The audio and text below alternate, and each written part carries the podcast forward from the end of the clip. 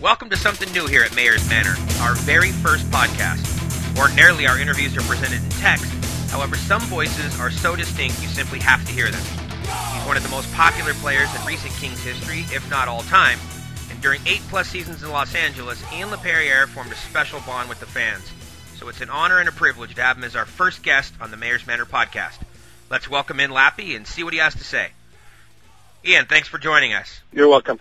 Now, fans around the league are concerned with your health. Can you give everybody a quick update on what's going on? We know you're out with the concussion, but where do things stand? You know, uh, with with my injury, you know, it was my concussion, but I really do think like uh, my eye is the biggest problem right now. I have I had a couple doctors say that I damaged a nerve in my right eye, which when I took the puck to the face, that that was the I think that's my biggest issue right now. And um, and when I'm out there with the lights and all the movement around me, it's it's kind of I it kind of uh, irritates my my head if you want, and I, I just don't feel right. So, is it a situation where you you meet with the doctors, you know, weekly, or or is it just kind of on an as needed basis? Uh it's all it's pretty much. Um, like I, I met with the doctors a couple months ago, and now I'm, I'm just waiting to feel a little bit better. There's no point for me to fly to Pittsburgh, and uh, if I don't feel, you know, if I feel the same, you know, if I feel, I see a little bit of improvement, which I do, though, like I, I don't have any headaches anymore, which is great. And today, it's with my kids on the ice for the first time. Uh,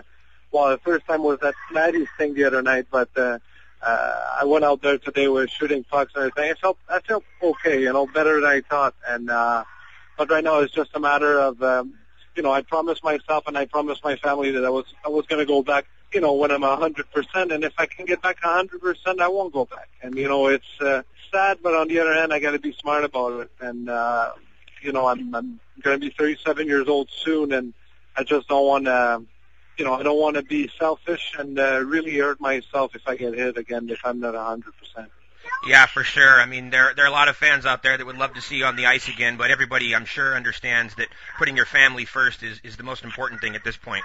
Yeah, that's that's what it is right now, and, and it wouldn't be like you know what what's the point of me going back if I can if I can hit if I can fight you know I'd love to be a 50 goal scorer, but uh, you know I can change that. It's too late for now. You know it's uh, it's a matter if I do come back at being myself, being the player I was before with the injury, and uh, that's my goal. You know I wouldn't go out there just to to take somebody's spot that uh, because you know because I got more experience or whatever, and I I still can't do my job. You know, if I do come back, I want to be hundred percent and be the player I was.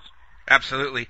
Now let's go back to the beginning of your career. You were drafted by St. Louis, and, and you played about two half seasons there before you were traded to the Rangers, and you only played 28 games there before they traded you to LA. At that point, were you starting to worry that maybe you weren't being given the opportunity to show what you could do? Yeah, you know, it's uh, you're always worried. You know, my first year in St. Louis was uh, special with Mike Keenan. You know, it's kind of uh, Mike is Mike. You know, it kind of make me feel uh, not that great all the time. But uh, when he traded me, it kind of uh, caught me by surprise, and I I went to the Rangers, and um, there I wasn't playing much, and I was worried. I think I was more worried when I played for the Rangers because I was dressed every night, but Colin Campbell didn't play me that much. He was sitting me on the bench all, all the time, and um, and I was, you know, when that move going from uh, the Rangers to LA, that's where I was, uh, I was the happiest. Know, I was happy. I knew LA was rebuilding. I knew Larry Robinson was uh, a good man, and he gives me my chance. And uh, I was with Lucky at the time with the Rangers, and he told me, like, you know, just be yourself when you go to LA. Just be, you know, just uh, have fun, like you, you know, just have fun, play hockey, and uh, Larry's going to give you a chance. And uh, fair enough, you know that was the best move of my career. That's what you know. That's why LA has got a special place in my heart because that's where I became a professional hockey player. And that was in Los Angeles. Talk about that first week or so when you arrived in LA. Uh, you, you came to the Kings during a pretty volatile time period. There was a fire sale going on uh, uh, following the Gretzky trade to St. Louis, and ownership, uh, Bruce McNall, was going through some financial troubles. What was the mood in the locker room like when you first arrived there in LA? You know what? I, I don't think all the you know we a couple guys came from everywhere. I know Craig Johnson, Vopat, everybody came from uh, from St. Louis. I came from New York. We're all young guys, and uh, we didn't really care about the, the deals were happening off the ice. You know what we cared to play and had a chance to play, and we did. Let's be honest, we had brutal teams, but at least we had a chance to. Uh, to play and improve ourselves as individuals, and uh, we didn't worry too much about what was going on off the ice it was just a, a great place. The first week I was there, I was just happy I was in Oz, you know, just to be in LA. I've never been there before, and I was like, uh, you know, it's a special place. You know, is special, and uh, just uh, had a great first week, I guess. Now, when you were in town recently to honor uh, Matty Norstrom, who obviously you played a lot of years with in LA, h- however, he was he was also part of that Ranger deal that we mentioned a moment ago. And how well did you know Matty when the two of you were first traded to LA, having only spent you know 20 odd games with him in New York? Yeah, I knew him uh, being a, a teammate. Uh, Like you said, only 28 games ago, you don't have a chance to know uh, a teammate that much. You know, I, I knew that you know he was a hard worker and. um he, he's one of the guy I noticed when I got traded to the, the Rangers because that first game I got traded to the Rangers, I was watching the game from the from the the stands because I just got traded that, that day, and I noticed Matty. I was like, oh well, he was a skater he was, and uh, how he was competing, and uh, that's one thing that uh, you know I kind of noticed the most about him, and. But uh, in the locker room, we weren't, you know, really uh, close or anything like that. We got, you know, closer when we played together in LA because we we were, you know, more important to the team than we were with the Rangers. Now, before we move on, what's your funniest story that you could share with uh, having to do with Matty Norstrom? I don't know. There's nothing funny about Matty. He's all serious. He's business. It's like the other night. I'm like, put a smile on your face, buddy. People are cheering for you. Just, you know. And he's just, uh, you know, he's a he is a warrior. You know, he's a he's a Viking, and but I don't have any uh, nothing crazy about Matty. You know, he's not uh, he's not the kind. Of, I'm sure a bunch of people have funny stories about me because of my English, but uh, there's not too many stories about Matty's uh, language, I guess, or anything else. All right, we'll get to some funny stuff later. Then now, now you were in LA from '96 to 2004, which pretty much means that about half your time was spent at the the old Forum, and the other half was spent at Staples Center. What's your favorite moment at the old Forum in in Inglewood? I don't know. It was I, I, you know what I like the Forum. Was uh, you know smaller buildings, and now with the big buildings, it's uh, you're, you're a little bit further from the crowds, and you know I know they tried their best to to get the, the, the fans closer to you like it was before, but it's hard, you know. But uh, uh, the Forum was a special place, and um, I got great memories there. And uh, Staple came. Uh, it's funny. I was telling Tim Leiweke when I was up in LA. I remember when we were there for the first. Uh, the first shovel uh, ceremony, and there was nothing. It was only dirt everywhere, and uh, now it's that big complex around it. And what they, what Mr. Uh, Andrews promised, you know, he he did promise a great downtown, and that's what it is now. And uh, Staples memories, I I really do think like when we came back from um, when we beat Detroit, we came back from behind. It was uh, it was a special uh, special moment for everybody on our team. Yeah, absolutely. And that's actually a great transition. My next question was, you know, everybody likes to talk about the Kings upsetting the Red Wings. However, you guys were playing pretty well against Colorado in the second round too. How disappointing was it to get that series to seven games and then come up short there in Denver? Yeah, that was very disappointing actually because you know they they went on and they won the cup and uh, I really thought that we had the team to win it that year. You know, and if you look at the roster at the time was uh, was unbelievable. We had a bunch of injuries, so we had a bunch of guys injured and. uh Allison was injured too, and he played. And I really, I really do think that at the end of the day, it kind of hurt us. Now, a few years later, you left LA, signing that free agent contract with Colorado. And at the time, there were some people that were saying that you were down on the Kings organization and that perhaps you even vowed that you'd never play for them again. Is any of that true? And if so, why were you so angry with the team at the time? I wasn't angry at the team at all. Like No? you know, I was I was disappointed. You know, like uh, they didn't come up with uh, with the offer that I was looking for. But uh, at the end of the day, you know, I had, I had a better offer. I had to think about my family. But I never said I would never come back. You know, I was. Uh, tell you the truth, I was disappointed a year, uh, two years ago when I became again. I became free agent, and the Kings never called. That that was. Uh, I was not expecting, but I was hoping that they'd call, and they never did. But uh, you know what? I got no regret. It made me, you know, to play for a couple teams. It made me the person I am and the player I am, and um, I don't have any regrets. You know, for sure, I would have loved to finish my career in LA. You know, that's where I spent most of it, and I had a great time there. I still have great friends there, but again, it's it's part of business, and I understand where they were coming from. But uh, I I sure hope that everybody understood what uh, where I was coming from too. Yeah, now, now that answer is interesting because here in Los Angeles two summers ago, it was reported that Dean Lombardi had either spoken with you or spoken with your agent about possibly bringing you back to LA, and that uh, they just weren't willing to give you the number of years that, that Philadelphia was. So, so that's not true. The, No. King, the Kings never contacted That's you not true. Hmm. No, they never they never called. They, you know, I'm not. uh I don't want to start anything here, but they, they never call and I had uh, five teams calling and they weren't part of it. Okay.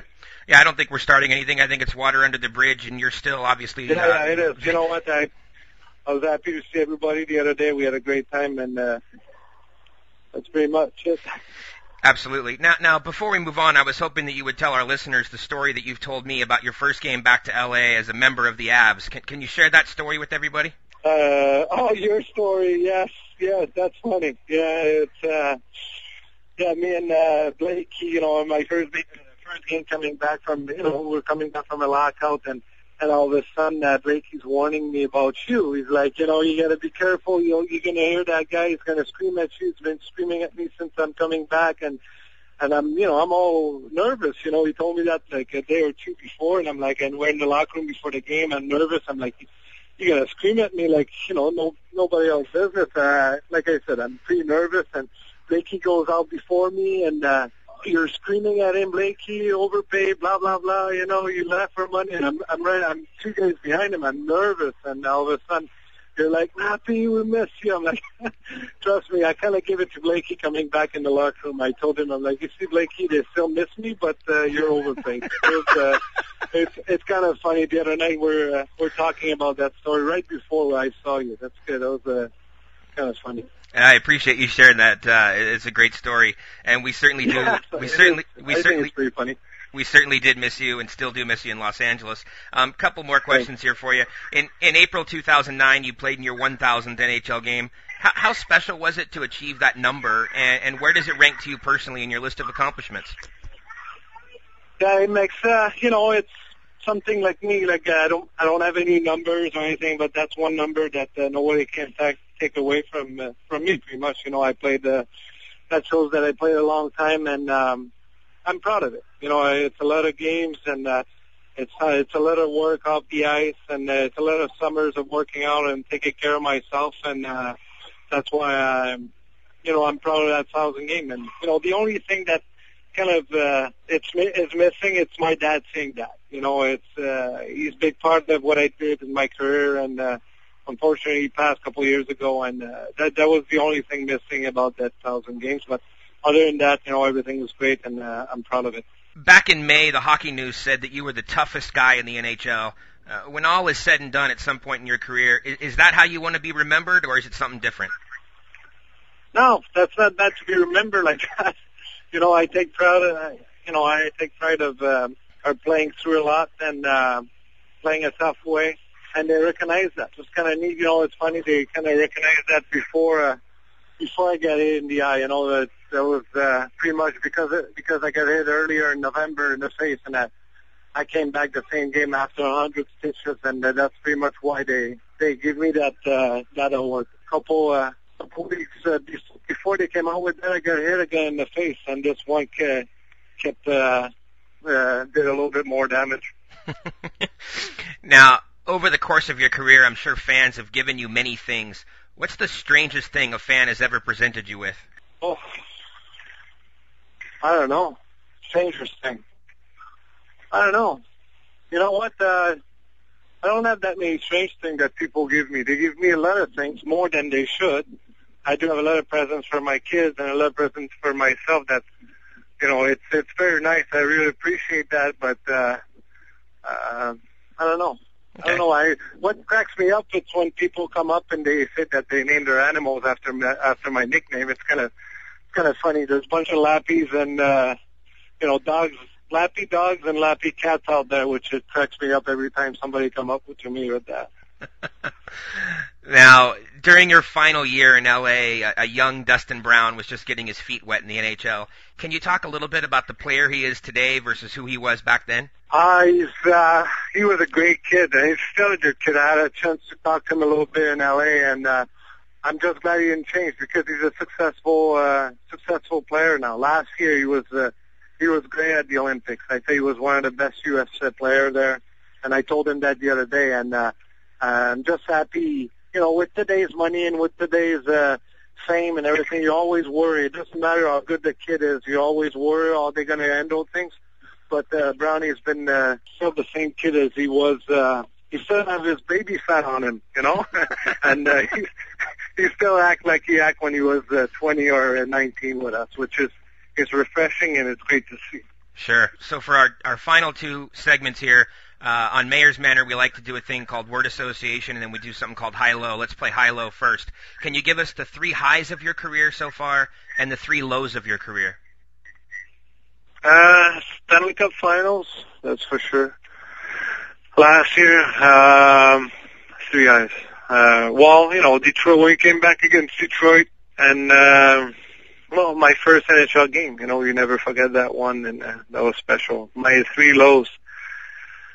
Well, for sure, that puck I took to face last year, you know, I'm still suffering from it, and that might might end my career. That that's gonna be the lowest point. But um, uh, you know, leaving LA probably a second lowest point. I, I thought I was gonna be there forever, but that's not the way the business is. And um, uh, well, leaving Colorado too, I had a great time there. I appreciate my moments there, my four years there, and uh, uh, I thought I'd stay there too, but that's not the way it is. But uh, yeah, just leaving. You know, I'm a kind of guy. I'm an emotional guy. I play a game emotionally, and that's because I'm. Uh, that's the way I am as a human being, and I get attached to. I know it's a business. I know I'm not stupid, but I know, but I get attached to places I play for, and I'm very loyal in that regard. And um, when I get moved or when they don't want you again, it's kind of it kind of hurt. Uh, it hurts me, and but again, that's that's why I play the way I play, and that's why um, you know I take that to the heart. And I think that's why uh, fans love you everywhere that you've played as well. Well, thanks.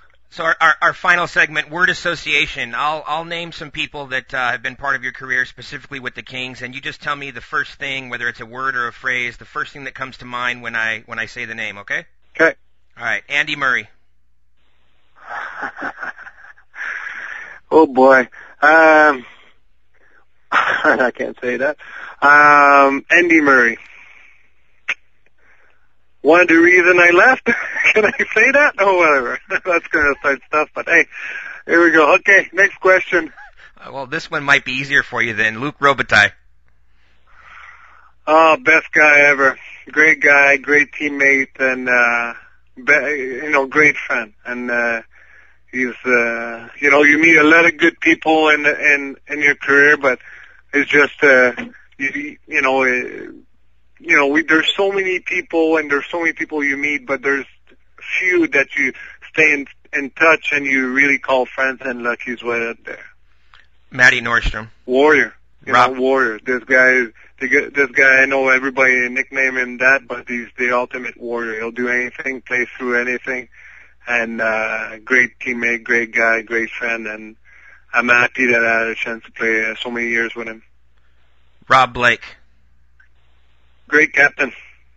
Great captain. Doesn't say uh, much, but lead by example. And uh, please, LA, stop bullying him. He's the, he's a great he's a great guy. You know, it's uh, what's in the past. In the past, you should look forward. He's he's just a great guy, and he did so much on and off the ice for the Kings. Like uh, uh, people don't realize, or they forget really fast how much he did off the ice.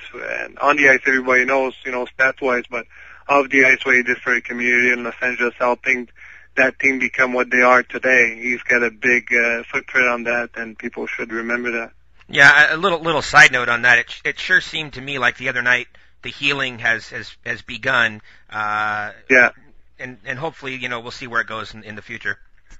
Yeah, I totally agree. You know, I was happy when people cheered him. I was right next to him, and I'm sure he was nervous about that. You know, it's never fun to get booed, especially when you did you give so much to an organization, and you know, you he made it home. That's where he is, and uh, I'm happy that people cheer him on.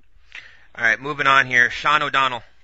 Great guy. You know, that's uh, me not playing right now, and you know, it's that's what hurts me not having a chance to. Uh, you know, we're sitting next to each other in the practice ring and not having a chance to spend time with him again, and like we did in LA, and just uh, play uh, right now. It's uh, one of the reasons why I'm, it kind of drives me nuts not being able to to play right now. Kelly Buchberger. You know, good leader, good example. You know, you do anything. It's you know, over a career, you take a little bit of every player you play with. Well, Bucky, you know, he's got. Uh, got a huge set of you know what, and you block anything, and uh, you know I can say it took a little bit of his um, guts out of the of uh, watching Bucky play. Eric Belanger.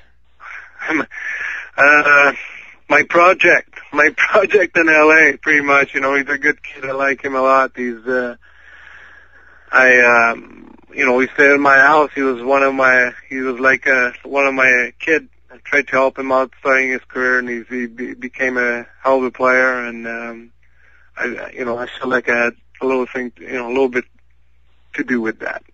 Not a lot, but just a little bit. Adam Deadmarsh. Great leader. Unfortunately, his career was cut really short, and uh, it's too bad because that guy was unbelievable. The ultimate uh, power forward.